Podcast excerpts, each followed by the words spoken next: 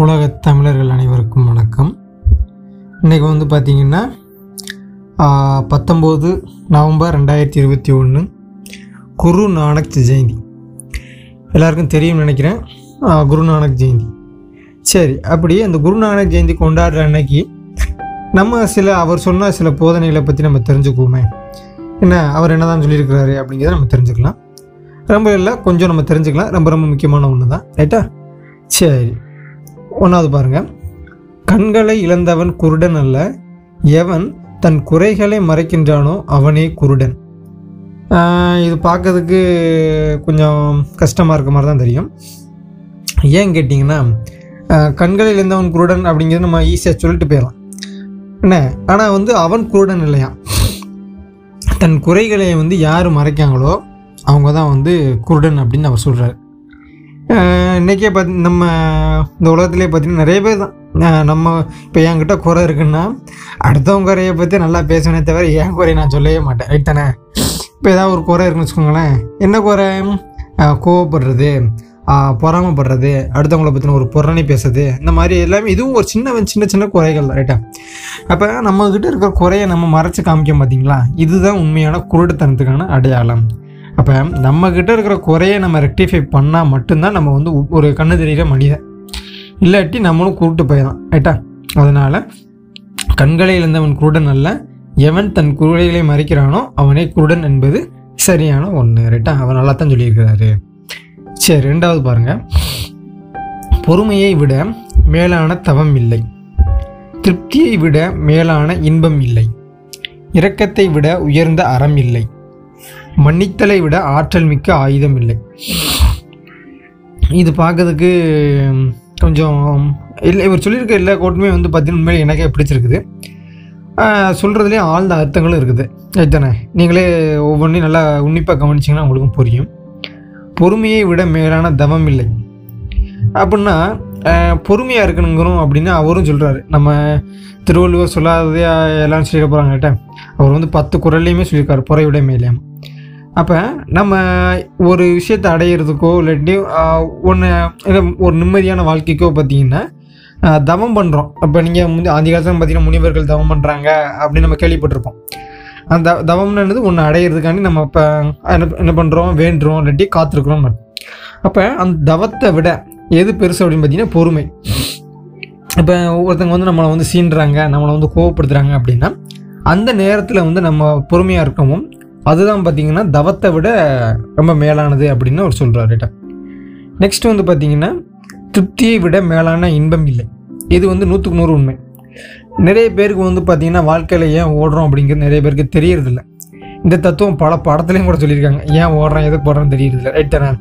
காலையில் ஆறு மணிக்கு எந்திரிக்கிறோம் சாப்பிட்றோம் குளிக்கிறோம். நேராக ஆஃபீஸ் போகிறோம் இல்லாட்டி கா ஸ்கூல் காலேஜுக்கு போகிறோம் பெஞ்சை தேய்க்கிறோம். சாயங்காலம் ஆறு மணிக்கு வரோம். நைட் சாப்பிட்றோம் படுக்கிறோம். இப்படியே வாழ்க்கை ஓடிடுது வாழ்க்கையில் ஒரு முந்நூற்றறுபத்தஞ்சு நாள் அப்படியே ஓடுது. சில சில பேர் வந்து ஒருத்தவங்க வந்து- ஒரு சில பேர் வந்து பார்த்திங்கன்னா வாழ்க்கையை என்ஜாய் பண்ணுறாங்க நல்லா சாப்பிட்றாங்க. ஃப்ரெண்ட்ஸோட அரட்டை அடிக்கிறாங்க. என்ஜாய் பண்ணுறாங்கன்னு வச்சுக்கலாமே. ஓப்பனாக சொல்ல போனால் என்ஜாய் பண்ணுறாங்க நிறைய மனிதர்கள் வந்து பார்த்திங்கன்னா இயந்திரம் இணைஞ்ச இயந்திரம் மாதிரி தான் ஓடிக்கிட்டு இருக்கிறோம். அப்படி இயந்திரம் மாதிரி ஓடியுமே வந்து பார்த்திங்கன்னா எதுலேயுமே வந்து ஒரு நிறைவடையாமல் இருக்கான் பார்த்தீங்களா அதுதான் வந்து பார்த்திங்கன்னா திருப்தி இல்லாமல் அப்படின்னு அர்த்தம். திருப்தியாக இருந்துட்டோம் அப்படின்னா இப்போ நம்ம சாப்பிட்றோம்னு வச்சுக்கோங்க. சாப்பிட்றதுல வந்து பார்த்திங்கன்னா ஃபஸ்ட் இட்லி சாப்பிட்ற சாப்பிடும்போது இருக்கக்கூடிய டேஸ்ட்டு வந்து பார்த்திங்கன்னா அஞ்சாவது இட்லி சாப்பிடலே இருக்காது. அப்போ அதுக்கு மேலே நம்ம சாப்பிட்டோம்னா வந்து பார்த்திங்கன்னா நமக்கு வந்து ஒரு மாதிரி திங்கம் அது மேலே வந்து ஒரு வெறுப்புணர்வு வந்துடும் ரைட் தானே? அதே மாதிரி தான் வந்து பார்த்திங்கன்னா எந்த ஒரு விஷயத்துலையும் வந்து பார்த்திங்கன்னா நமக்கு வந்து ஒரு நிறைவு தன் நிறைவு அடைஞ்சிட்டோம்னாலேயும் அதை விட ஒரு ஹாப்பினஸ் எதுவுமே இல்லை அப்படின்னு அவர் சொல்கிறார் அந்த மனிதர்கள் வந்து பார்த்திங்கன்னா மேற்கொண்டு மேற்கொண்டு பணம் சேர்க்கணும் பணம் சேர்க்கணும் புகழ் சேர்க்கணும் வேறு பதவி இந்த மாதிரி நிறைய விஷயங்களில் வந்து பார்த்திங்கன்னா இப்போ அதில் தான் கவனத்தை செலுத்துகிறாங்களே தவிர அப்படி செலுத்தியுமே கூட அதை அடையிறாங்க ஓரளவுக்கு அடைஞ்சிருந்தாங்க அடைஞ்ச பிறகு ஒரு திருப்தி இல்லாமல் இருக்குது. அப்போ அந்த திருப்தி இல்லாமல் தான் வந்து பார்த்திங்கன்னா வாழ்க்கைக்கு வந்து ஒரு மகிழ்ச்சி இல்லாமையே தருது. அப்போ யார் ஒருத்தங்க வந்து திருப்தி ஒரு நிம் ஒரு ஒரு சாட்டிஸ்ஃபைட் ஃபுல்ஃபில் ஆகுறாங்களோ அவங்க தான் வந்து பார்த்திங்கன்னா உண்மையான ஹாப்பினஸ்க்கு வந்து வழிவகுக்கிறாங்க. அவங்க தான் வந்து உண்மையான ஹாப்பினஸ்ஸை அனுபவிக்கிறாங்க அப்படின்னு அர்த்தம். ரைட்டா நெக்ஸ்ட் வந்து பார்த்திங்கன்னா இறக்கத்தை விட உயர்ந்த அறம் இல்லை அப்படிங்கிறாரு. நம்ம எவ்வளவோ செய்வோம் அடுத்தவங்களுக்கு வந்து கருணை காட்டுறது வந்து ரொம்ப ரொம்ப அவசியமான ஒன்று இன்னும் இப்போ நவீன டே நவீன காலத்தில் எங்கே க கருணை இருக்குது? ஏன் இந்த கருணையும் குறையுது அப்படிங்கிறது ஒரு ஒரு ரீசனோட தான் இருக்குது. இப்போ நிறைய பேர் பார்த்திங்கன்னா பிச்சை எடுக்க வராங்க. இல்லாட்டி நம்மகிட்ட கடன் கேட்குறாங்க இல்லாட்டி ஏதோ ஒன்று நம்மகிட்ட எதிர்பா எதிர்பார்த்து வராங்கன்னு வச்சுக்கோங்க. நம்ம அவங்க மேலே கருணையோ இறக்கமோ காட்டும்போது வந்து பார்த்திங்கன்னா அந்த டைமில் வந்து தான் அவங்க வந்து அதை வந்து ஒரு இதை ஏற்றுக்கிறாங்க இறக்கத்தை காட்டுறாங்க அப்படின்னு பெரிய ஐய- பெரிய மனுஷன் மாதிரி நம்ம பார்க்குறாங்க அந்த இறக்கத்தை நம்ம காமிச்சு முடிச்ச பிறகு அதனால் அவங்க பயன் அடைஞ்ச பிறகு வந்து பார்த்திங்கன்னா அது நம்மளை வந்து ஒரு இதுவாக ம என்ன ஒரு மதிக்கிறதே கிடையாது. அது நிறைய பேருக்கு வந்து உதவி செஞ்சவங்களுக்கு தெரிஞ்சிருக்கும். ஒருத்தங்கிட்ட ஒருத்தங்களுக்கு நம்ம உதவி செய்கிறோம் இறக்கப்பட்ட ஐயோ பாவம்னு ஒரு உதவி செய்கிறோம் அப்படின்றது நமக்கே ஆபத்தாக முடியுது. எனக்கு அந்த ஒரு அனுபவம் எங்கன்னு பார்த்தீங்கன்னா ஒரு பஸ்ஸில் போகிறேன்னு வச்சுக்கோங்களேன் அதை வந்து குறைசே குறையாக சொல்ல வரல. உண்மையாலே நடந்த சம்பவம் தான். நான் வந்து காலேஜுக்கு போயிட்டு வரையில் வந்து பார்த்திங்கன்னா ஒரு திருநங்கை வந்து காசு வாங்க வராங்க பஸ்ஸில் நான் சீட்டில் உட்காந்துருக்குறேன் நானும் என் ஃப்ரெண்டு எல்லாருமே தான் உட்காந்துருக்கோம் ஃப்ரெண்டு காலேஜ் போயிட்டு வரல ஃப்ரெண்டோட எல்லாமே தான் உட்காந்துருக்கோம் யார்ட்டையுமே சில்லறை இல்லை. நாங்கள் சில்லறை இல்லை அப்படிங்க. அவங்க வந்து இப்போ பைக்குள்ளலாம் சடனாக கை விட ஆரம்பிச்சிட்டாங்க. நாம் இறக்கப்பட்டு வந்து அவங்களுக்கு வந்து காசு இல்லை அப்படின்னு ஒரு மரியாதையாக பேசினாலுமே வந்து அவங்க வந்து அப்படி நடந்துக்கிறாங்க. அது வந்து நம்ம என்ன சொல்கிறதுன்னு நம்ம அது வந்து ஒரு குறையாக கூட நம்ம சொல்ல முடியல. ஏன்னா வந்து அவங்க நம்ம வந்து நம்ம வந்து இறைவன் அப்படி படிச்சிருக்கான் அப்படின்னு நம்ம விட்டு போயிடலாம். அப்போ வந்து நம்ம அவங்களுக்கு இறக்கம் காட்டினாலுமே வந்து பார்த்திங்கன்னா அவங்க வந்து அதை வந்து அப்படி எடுத்துக்க மாட்டேங்கிறாங்க. அப்போ இறக்கத்தை விட உயர்ந்த அறம் இல்லை அப்படின்னாலுமே வந்து பார்த்திங்கன்னா இது எல்லா நேரத்துலையும் வந்து பொருந்துதா அப்படிங்கிறது ஒரு டவுட்டாக தான் இருக்குது. பட் இருந்தாலும் வந்து பார்த்திங்கன்னா அவர் அவரை பொறுத்த மட்டும் வந்து கரெக்டாக தான் சொல்லியிருக்காரு. இறக்கத்தை விட உயர்ந்த அறம் இல்லை அப்படின்னு ரைட்டா அதனால் இறக்கம் அடுத்தவங்களுக்கு வந்து கருணை காட்டுறது ரைட்டா நெக்ஸ்ட் என்ன சொல்கிறேன்னா மன்னித்தலை விட ஆற்றல் மிக்க ஆயுதம் இல்லை இது வந்து பார்த்தீங்கன்னா எத்திக்கலாக வந்து கரெக்டாக இருக்கும் ரைட்டா எத்திக்கலாக அப்படின்னு என்ன அர்த்தம்னா ஐடியல் ஐடியல் கரெக்ட்னா நம்ம ஒரு பெர்ஃபெக்டாக ஒரு என்ன சொல்கிறது ஒரு சரியாக படைக்கப்பட்ட அப்படின்னு இருக்கும் பார்த்தீங்களா அந்த நேரத்தில் மட்டும்தான் இந்த இதெல்லாம் ஒர்க் ஆகும். மன்னித்தலை விட நம்ம அடுத்தவங்களுக்கு வந்து அப்பாலஜி கொடுக்குறது. ஆனால் எல்லா நேரத்துலையும் வந்து இது ஒரு அஹ், சாத்தியமா அப்படிங்கிறது வந்து பாசிபிள் கிடையாது. ஏன்னா வந்து இப்போ கரண்ட் டேஸில் வந்து பார்த்திங்கன்னா நிறைய கோர்ட்டில் கோர்ட்டில் கேஸ் நடக்குது. அப்படிலாம் நீங்கள் கேள்விப்பட்டிருப்பீங்க. ரேப்பிஸ் கேஸு மர்டர் கேஸ் இந்த மாதிரி நிறைய வரும்போது பார்த்திங்கன்னா அவங்களுக்குலாம் வந்து நம்ம மன்னிக்க மன்னிப்பு கொடுக்கலாமா? ரொம்ப கஷ்டம். அதை வந்து தண்டனை கொடுத்து தான் ஆகணும். வேறு வழியே கிடையாது. ஏன்னா வந்து ஃபஸ்ட் டைம் வந்து தெரியாதனமாக ஒருத்தவங்க வந்து தப்பு பண்ணுறாங்க அப்படின்னா அவங்களுக்கு வந்து மன்னிப்பு கொடுக்கறதுல வந்து ஒரு நியாயம் இருக்குது. நம்ம படங்களே நீங்கள் கூட பார்த்துருப்பீங்க. எனக்கு தமிழில் பிடிக்காத ரெண்டே வார்த்தை மன்னிப்பு. இன்னொரு வார்த்தையும் மன்னிப்பு தான். அப்போ நம்ம வந்து தண்டனைகளை அதிகரித்தா தான் என்னது கிடைக்குது. நமக்கு வந்து அந்த மன்னிப்புங்கிறதே இல்லாமல் போயிடுது தண்டனை அதிகரித்தா தான் தப்புகள் குறையும் அப்படிங்கிறது உண்மை. ரைட் இந்த கேஸ் இந்த கேஸில் அவர் என்ன சொல்ல வராங்க நான் புரிஞ்சுக்கிட்டேன் அப்படின்னு பார்த்தீங்கன்னா சின்ன சின்ன விஷயங்கள் வந்து பார்த்திங்கன்னா செய்யலை. ஒரு ஸ்டூடெண்ட் இப்போ ஸ்டூடெண்ட்டும் வாத்தியாரும் இருக்காங்க வச்சு வச்சுக்கணும்னு வச்சுக்கோங்களேன். அதில் வந்து ஒரு ஸ்டூடெண்ட் வந்து படிக்காமல் வரான். இல்லை இல்லாட்டி ஏதோ ஒரு தப்பு பண்ணுறான் அப்படின்னா அவனை வந்து திருத்துறதுக்காண்டி அவனை மன்னிக்கலாம். அந்த மாதிரி விஷயங்களை வந்து ஓகே ஆனால் பெரிய பெரிய தவறுகள் செய்யும்போது அதுக்கு வந்து தண்டனை தான் தீர்வே தவிர நம்ம வந்து ரொம்ப மன்னிச்சோம்னா நம்மளே வந்து வந்து பாரு அப்படின்னு சொல்லிடுவாங்க. எங்கள் அம்மா கூட அடிக்கடி சொல்லு நம்ம வந்து பேசாண்டு போனால் கூட நம்மளே வந்து பாரு நம்மளே மோதிப்பாரு அப்படிங்கிற அளவுக்கு பண்ணுறாங்க அப்படிங்கிறது நிஜம் தானே அதனால் மன்னித்தலை விட மி- ஆயுதம் இல்லை அப்படிங்கிறது ஓகே தான். பட் இருந்தாலும் கரண்ட் சுச்சுவேஷன் வந்து பார்த்திங்கன்னா இது ஏற்றுக்க முடியுமா அப்படிங்கிறது நமக்கு தெரியல. உங்களுடைய கருத்துக்களை என்ன பண்ணுங்கள் வாய்ஸ் மெசேஜாக அனுப்புங்க ரைட்டா நெக்ஸ்ட் பாருங்க மூணாவது. கோபத்தை கொன்றுவிடு இல்லையேல் அது உன்னை கொன்றுவிடும். இது வந்து மிகச்சரியான கோட் ஹண்ட்ரட் பர்சன்ட் இது ஏற்றுக்கலாம் பல நேரங்களில் வந்து பார்த்திங்கன்னா கோபம் வந்து வந்துச்சுன்னு வச்சுக்கோங்களேன். நம்மளையே வந்து அது கொன்றுவிடும் அப்படிங்கிறது ஹண்ட்ரட் பர்சன்ட் உண்மை. ஆனால் வந்து நம்ம நியாயமாக கோவப்படுறதுல வந்து அதுக்கு அர்த்தம் இருக்குது. நம்ம வந்து தேவையில்லாத விஷயங்களுக்கு வந்து நம்ம ஈகோ பார்த்துட்டு கோவப்பட்டோம்னா அது வந்து நமக்கே ரிஸ்க் ஆகி போகும். கோபப்பட வேண்டிய இடத்துல கோபப்படணும். கோபப்படக்கூடாத இடத்துல வந்து கோவப்படாமல் இருக்கணும் பொறுமையாக இருக்கணும். ஆனால் வந்து நம்ம வந்து ஒரு விஷயங்களில் வந்து கோவப்படாமல் இருக்கணும் அப்படின்னா நம்மளையும் இந்த சுச்சுவேஷன் என்ன என்ன பண்ணிட்டாங்கன்னா இவன் கோவப்படாத ஆள் இவனை வேணால் என்ன வேணால் பண்ணலாம் அப்படிங்கிற ஒரு நிலமை வந்து நிறைய பேருக்கு வந்து மனநிலைமை வந்து வந்துடுது ஆனால் வந்து நம்ம நம்மளை பொறுத்த மட்டும் வந்து பார்த்திங்கன்னா நம்ம கோவப்படாமல் எந்த அளவுக்கு கோவப்படாமல் இருக்கோமோ அது வந்து நமக்கு நல்லது.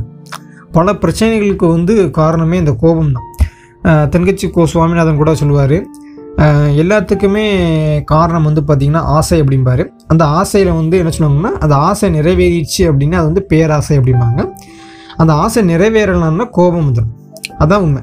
இப்போ நான் வந்து ஒரு விஷயம் வந்து உங்களுக்கு வந்து ஆர்டர் பண்ணுறேன் அப்படின்னா என்ன வந்து நம்ம வந்து கேட்குறோம். அதான் ஒரு ஆசை தானே. அப்போ அந்த ஆசை வந்து நிறைவேறிடுச்சு அப்படின்னா பேராசை. மேற்கொண்டு வந்து நம்ம இப்போ உதாரணத்துக்கு ஒரு பணம் வாங்குறோம்னா மே அந்த ஆசை நிறைவேறிச்சுன்னா பேராசை. அது நிறைவேறாத பட்சத்தில் அது வந்து கோபமாக நமக்கு மாறுது ரிட்டர்ன் அப்போ அந்த கோபத்தை வந்து நம்ம எந்த அளவுக்கு கட்டுப்படுத்துகிறோமோ அது வந்து நமக்கு நல்லது. ரைட் தானே? எந்த இடத்துல கோவப்படணும் எந்த இடத்துல கோவப்படக்கூடாது அப்படிங்கிறது நம்ம தெரிஞ்சுக்கிட்டோம்னா இன்னும் ஒரு வந்து ரொம்ப நல்ல விஷயம். அதனால் கோபப்படணும் ஆனால் அளவோடு கோவப்படணும் நல்லதுன்னு நான் நினைக்கிறேன். ரைட்டா சரி. நெக்ஸ்ட் நாலாவது பாருங்க. மரம் தனக்காக பழுப்பதில்லை ஆறு தனக்காக ஓடுவதில்லை சான்றோர் தனக்காக வாழ்வதில்லை.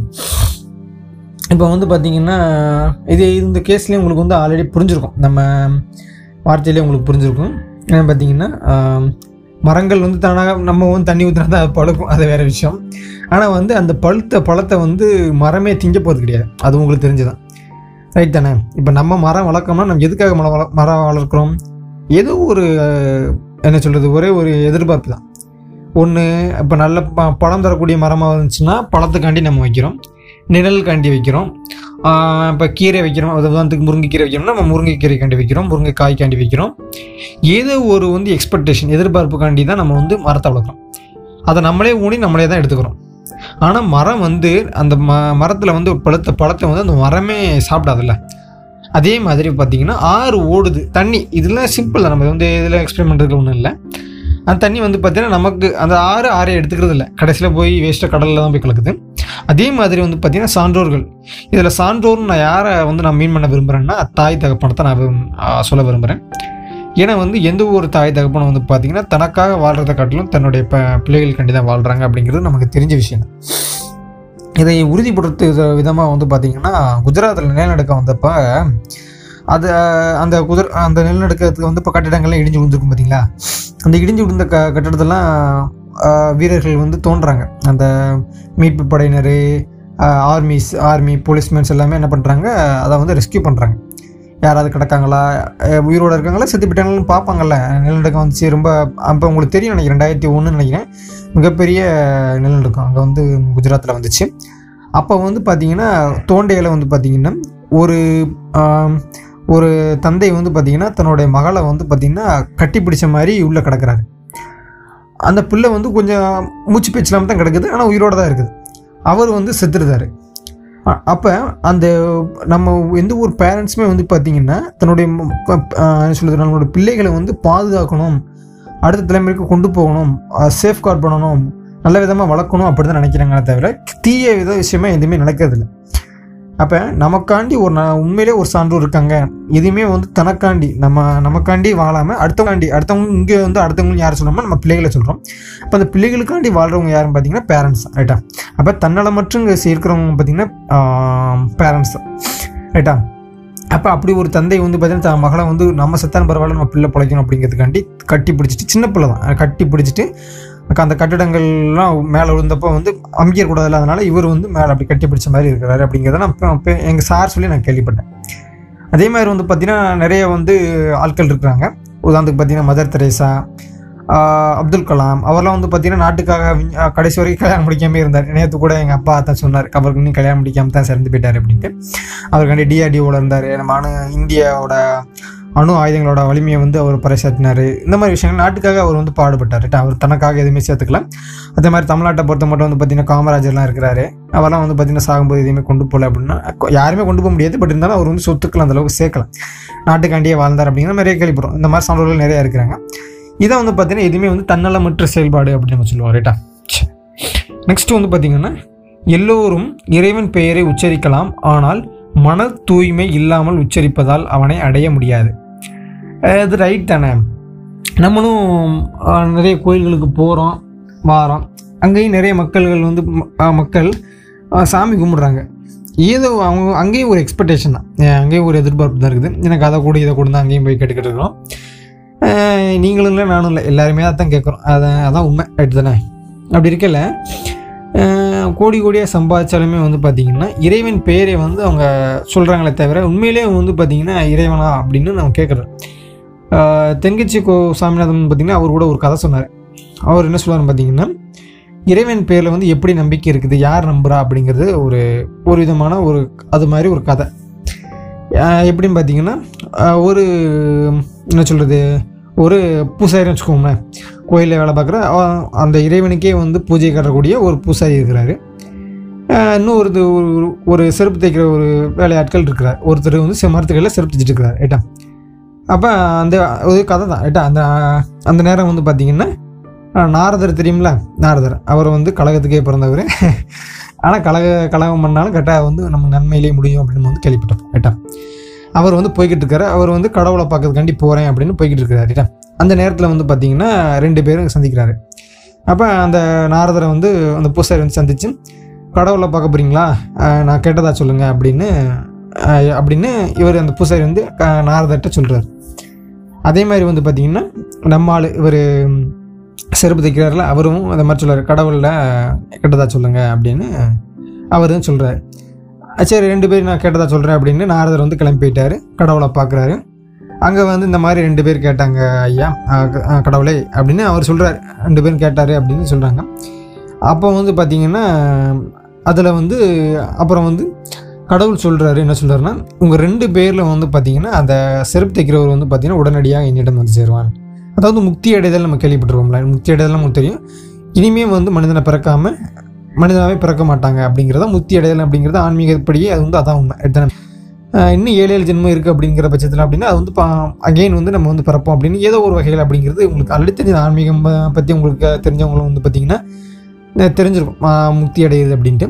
ஏன் அப்படிங்கிற ஒரு காரணத்தை நாரதர் கேட்குறாரு அதுக்கு வந்து அவர் சொல்லுதாரு நீயே உன் நீயே புரிஞ்சுக்கிருவேன் நான் சொல்கிற மாதிரி அவங்ககிட்ட ரெண்டு பேர்ட்டையுமே போய் சொல்லு அப்படின்னு நாரதர்கிட்ட சொல்கிறாரு கடவுள். என்ன சொல்கிறாருன்னு பார்த்தீங்கன்னா ஒரு சின்ன பானைக்குள்ளே போய் பானை இருக்குல்ல பானை உதவி மண்பானை அந்த மண் மண்பானைக்குள்ளே ஒரு யானையை உள்ளே போட்டு பூட்டி வச்சிருக்கிறேன். அதாவது உள்ளே வச்சு அடைச்சிருக்கேன் அப்படின்னு சொல்லுங்கள் அப்படின்னு சொல்கிறாரு அவரும் அப்படியே போய் ரெண்டு பேர்ட்டையும் சொல்கிறார் அப்படி ரெண்டு பேர்ட்டையும் சொல்லல. அந்த பூசாரி இருக்கார்ல அவர் வந்து நம்பலை. ஏன்னா வந்து அவர் வந்து அறிவியல் பூர்வமாக யோசிக்காரு. சின்ன பானைக்குள்ளே எப்படி யானையை போய் உள்ளே வைக்க முடியும் அப்படின்னு நம்பலை. ரைட்டா இதே இது அந்த செருப்பு தைக்கிற ஆள்கிட்டையும் சொல்கிறாரு ஓ அதெல்லாம் அப்படியா அப்படின்னு ஒரு ஆச்சரியமாக கேட்குறாரு கேட்டுட்டு ஆ இறைவனால் முடியாது எதுவுமே இல்லை. அவர் நினச்சா எதையுமே பண்ண முடியும் பண்ண முடியும் அப்படின்னு சொல்கிறாரு இதை கேட்ட நாரதர் வந்து பார்த்திங்கன்னா உண்மையை உணர்ந்துருக்காரு என்னென்னு பார்த்தீங்கன்னா கடவுள் உண்மையை சொல்கிறாரு கடவுளால் எதையும் முடியும் அப்படின்னு ஒரு மனதளவில் நம்புகிறாரு அவர் கோயிலுக்கும் போகிறதில்ல அப்படி இருக்கிறவர் வந்து கடவுளை நம்புகிறாரு ஆனால் தினமும் இப்போ கோயிலுக்கு இப்போ சாமிக்கு வந்து பூசாரி வந்து பூஜை கட்டுறாரு. அவர் வந்து நம்ப மாட்டேங்காரு. இப்போ தான் புரியுது. அப்போ உண்மையிலேயே வந்து கடவுள் வந்து நினைக்கிறவங்க மட்டும்தான் சீக்கிரம் முக்தி அடைய முடியும் அப்படின்னு ஒரு கருத்து அப்படின்னு அவர் சொல்ல வர்றார். அப்போ எல்லாராலையுமே வந்து கடவுளை கட கோயில் சாமி கும்பிட போகிறாங்க அப்படின்னா அவங்க எல்லாருமே வந்து கடவுளை நினைக்கிறது கிடையாது. உண்மையிலேயே மனதளவில் நினைக்கிறாங்கன்னா அப்படி உண்மையிலேயே கிடையாது.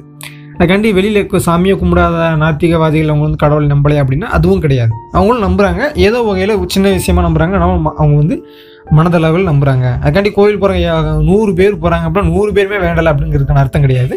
ஒரு சிலரை நம்ம சொல்லணும். மீன் பண்ண வேண்டியது கட்டாயத்தில் இருக்கும் கரெக்டாக நெக்ஸ்ட் வந்து பார்த்திங்கன்னா தர்மம் என்னும் நீரில் நீராடி வாய்மை என்ற வாசனை திரவியத்தை பூசிக்கொள்ளுங்கள். அப்போது உங்கள் முகத்தில் பேரொளி வீசும். இது வந்து ரொம்ப ரொம்ப உண்மையான விஷயம்தான். தர்மம் எனும் நீரில் நீராடி வாய்மை என்ற வாசனை திரவியம். அதாவது உண்மை நேர்மை அப்படின்னு சொல்ல வராரு. ஆனால் இன்னைக்கு தேதிக்கு எல்லாரும் உண்மை நேர்மை இருக்குமா அப்படிங்கிறது கொஞ்சம் டவுட்டாக தான் இருக்குது. ஏண்டா? சின்ன சின்ன விஷயத்தில் கூட நம்ம நேர்மையை கடைபிடிக்கிறது இல்லை உதாரணத்துக்கு பார்த்தீங்கன்னா என்னுடைய ரியல் லைஃப்லேயே நடந்த ஒரு அனுபவம் வந்து என்னென்னு பார்த்தீங்கன்னா நான் காலேஜுக்கு வந்து பார்த்தீங்கன்னா எங்கள் எங்கள் ஊரில் வந்து பார்த்தீங்கன்னா காலேஜுக்கு போகிறதுக்கு பஸ்ஸில் தான் போவேன். கவர்மெண்ட் பஸ்ஸில் போவேன் நான் ஃபஸ்ட் இயர் படிக்கையில் வந்து பார்த்தீங்கன்னா பஸ் பாஸ் நான் எடுக்கலை. செகண்ட் இயர்லேருந்து எடுத்தேன் அதாவது பா சாரி இந்த யூஜி படிக்கையில் வந்து நான் பஸ் பாஸ் எடுக்கலை. பிஜி படிக்கையில் நான் பஸ் பாஸ் எடுத்திருந்தேன்.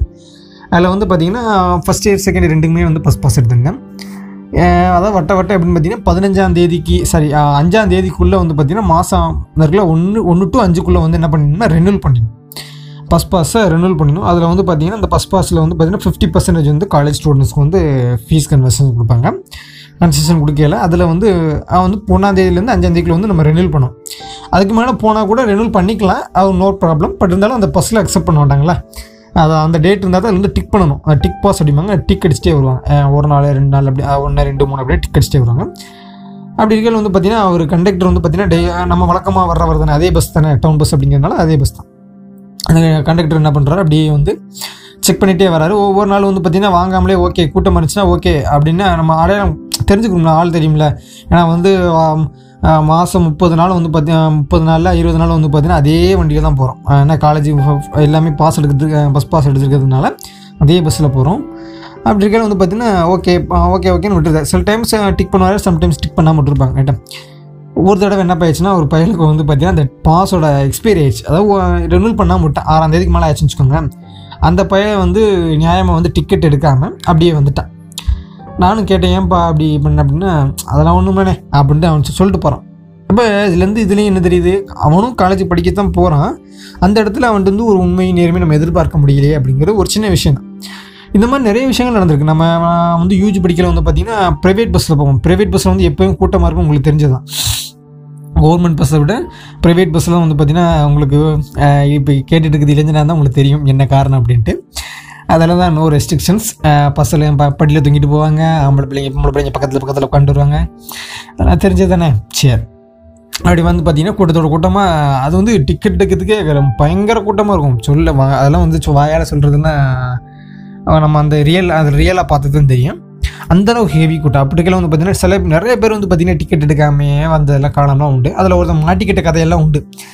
அதெல்லாம் நானும் கண் கண்பட நானே பார்த்துருக்கேன். அப்போ அந்த இடத்துல வந்து அஸ் அ ஸ்டூடெண்ட்டாக வந்து பார்த்தீங்கன்னா அவங்களே வந்து நேர்மையோ உண்மையோ வந்து கடைபிடிக்கிறதுக்கு தயங்குறாங்க அப்படிங்கிறப்ப ரொம்ப வருத்தத்துக்குரிய விஷயமா இருக்குது அப்போ அப்போ தர்மம் என்னும் நீர் அவங்க அதாவது தர்மம் என்னும் நீரில் நீராடி வாய்மையின் வாசனை திரவியத்தை பூசி கொள்ளுங்கள் அப்படின்னு பேர் சொல்கிறாரு அப்போ அப்படி வந்து நேர்மையாக உண்மையாக இருக்கும் போதும் பட்சத்தில் நம்மளுடைய முகம் வந்து பளிர்னு இருக்கும் அந்த கவுண்டமணி சொன்ன மாதிரி பளிர்னு இருக்குங்களே அந்த மாதிரி. அப்போ நம்ம உள்ளம் வந்து தெளிவடைஞ்சிச்சுன்னா முகம் வந்து ஒளிவு பிறக்கும் அப்படிங்கிறது தான் உண்மை. ரைட்டா அப்போ நம்மளும் எப்படி இருக்கணும்? முடிஞ்ச அளவுக்கு ஆஸ் soon ஆஸ் பாசிபிள் எப்படி இருக்கணும்? முடிஞ்ச அளவுக்கு நம்மளும் நேர்மையாகவும் உண்மையாகவும் இருக்கணுங்கிறது என்னுடைய கருத்து. ரைட்டா நெக்ஸ்ட் வந்து பாருங்க. ஒவ்வொருவரும் இறைவனின் பெயரை உச்சரிக்கிறார்கள். ஆனால் மன தூய்மை இல்லாமல் உச்சரிப்பதனால் இறைவனை அடைய முடியாமல் தவிக்கிறார். இதுவும் உண்மையான விஷயம் தானே நம்ம இதுக்கு முன்னாடி சொன்ன மாதிரி தான் நிறைய பேர் வந்து பார்த்தீங்கன்னா இறைவனை அடைய முடியலை அப்படிங்கிறது நிறைய விஷயம். ஆனால் வந்து அவங்க எ- எப்படியோ வந்து பார்த்தீங்கன்னா அடையணும்னு முயற்சி பண்ணுறாங்க ஆனால் அவங்களால அடைய முடிய மாட்டேங்குது. ஏன்னா நம்ம உண்மையிலேயே வந்து தூ இறைவன் ஒருவன் தான் தூணிலும் இருப்பான் திருமணிலும் இருப்பான் அப்படின்னு நம்ம கேள்விப்பட்டிருப்போம். அது வந்து பார்த்திங்கன்னா நிறைய மதங்கள் இருக்குது. உதாரணத்துக்கு இந்து மதத்தை வந்து பார்த்திங்கன்னா நம்ம ஒளியை வந்து தெய்வம் கும்பிட்றதுனா இது வந்து எங்கள் வாத்தியாரங்கிட்ட சொன்னது. அதாவது நம்ம கோ- நம்ம இந்துக்கள் கோயிலுக்கு போனாங்கன்னா அவங்க வந்து தீபத்தை தொட்டு கண் வழியாக வந்து ஒத்தி வைப்பாங்க. இதே இது கிறிஸ்டின்ஸ் அப்படின்னு பார்த்தீங்கன்னா அவங்க வந்து பார்த்திங்கன்னா நெஞ்சு இந்த மூக்கு இந்த மாதிரி அதாவது இந்த இதய வழியாக நெற்றி இந்த மாதிரி இருக்கு பார்த்தீங்களா? அந்த மாதிரி தொட்டு கும்பிடுவாங்க. முஸ்லீம்ஸ் வந்து பார்த்திங்கன்னா அவங்க வந்து பார்த்திங்கன்னா இந்த காது வழியை ஓதுவாங்க அப்படின்னு கேள்விப்பட்டிருப்பீங்களா? அந்த காது வழியை அப்படி அப்படிம்பாங்க. எக்ஸாக்டாக எனக்கு தெரில ஆனால் எங்கள் சார் சொல்லி தான் நான் கேள்விப்பட்டிருக்கேன். அவங்க வந்து பார்த்திங்கன்னா இந்த காது வழி அப்படியே மூஞ்சி வழி அப்படியே வந்து கையை வச்சு தடவுவாங்க. இதெல்லாம் வந்து பார்த்திங்கன்னா இறைவனை ஒவ்வொரு ஒவ்வொரு மதத்தில் மதத்தில் வந்து பார்த்திங்கன்னா ஒவ்வொரு வழியாக கடவுளை வந்து கும்பிட்டு வராங்க. அப்போ உண்மையிலேயே வந்து அந்த மாதிரி கும்பிடுறதுனால வந்து பார்த்திங்கன்னா இறைவனை அடைய முடியுமா அப்படிங்கிறது அவரே இல்லை அப்படின்னு தான் சொல்கிறாரு மனதால் இறைவனை அடைஞ்சிட்டோம்னா நம்ம இந்த மாதிரி விஷயங்கள் வந்து செய்ய வேண்டிய அவசியம் இல்லை அப்படின்னு அவரே சொல்கிறார் ரைட்டா அப்போ நம்ம வந்து முடிஞ்ச அளவுக்கு இறைவனை அடையணும்னு நினைக்கணும் உள்ளத்தால் அடையணுமே தவிர வாயால் அடையிறது அதாவது வாயாலேயோ இல்லாட்டி நம்ம கிடா வெட்டுறது பொங்கல் வைக்கிறது போய் மணி அடிக்கிறது இதெல்லாம் வந்து இறைவனை அடைய முடியாது அப்படிங்கிறத குருநானே சொல்ல வர்றாரு. அவர் சொல்லுறதுலேயும் ரொம்ப ரொம்ப ரொம்ப அர்த்தம் அர்த்தமுள்ளதான இருக்குது. மனிதர்கள் வந்து அப்படி தான் இருக்கிறாங்க.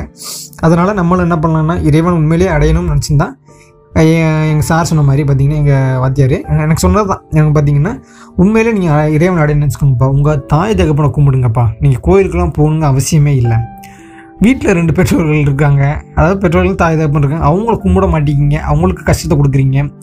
அவங்க சொன்ன வேலையை செய்ய மாட்டேங்கிறீங்க. அவங்கள வந்து நீங்கள் திருப்திப்படுத்தாமல் இறைவனை திருப்திப்படுத்தணுங்கிறதுலாம் தேவையில்லாத விஷயம்ப்பா எந்த ஒரு இறைவனையுமே வந்து என்னையை கும்பிடு எனக்கு வந்து கடா வெட்டு எனக்கு வந்து பூஜை வை எனக்கு வந்து பெயிண்ட் அடிச்சு மாலை போடு பொங்கல் வை அப்படின்னு எந்த ஒரு சாமியும் யார்கிட்டையும் கேட்ட மனிதன்கிட்ட கேட்டதே கிடையாது. நீ அதுக்காண்டி நீங்கள் வந்து உடனே என்கிட்ட பண்ணிடலாம். சாமி இப்படி இப்போ பேசும் அப்படின்னு. அப்போ உங்களுக்கே தெரியுது சாமி சிலை எதுவுமே பேசாது அப்படிங்கிறதுல பட் இருந்தாலும் நம்ம உண்மையிலே பேசும் தெய்வங்கள் இரண்டு பேர் இருக்கையில் வந்து பெற்றோர் தாய் தகப்பன் இருக்கையில் நம்ம வந்து மற்ற தெய்வங்களை கும்பிட்றது வந்து வேஸ்ட்டு அப்படிங்கிறது என்னுடைய கருத்து ரைட்டா சரி இன்றைக்கி வந்து பார்த்திங்கன்னா குருநானக் ஜெயந்தி அப்படிங்கிறதுனால குருநானக் சொன்ன சில கருத்துக்களை பார்த்தோம். இந்த பாட்காஸ்ட் உங்களுக்கு பிடிச்சிருந்துச்சுன்னா என்ன பண்ணும்? நிறைய பேருக்கு ஷேர் பண்ணுங்கள் அடுத்த பாட்காஸ்ட்டில் பார்க்கலாம் ரைட்டா நன்றி வணக்கம்.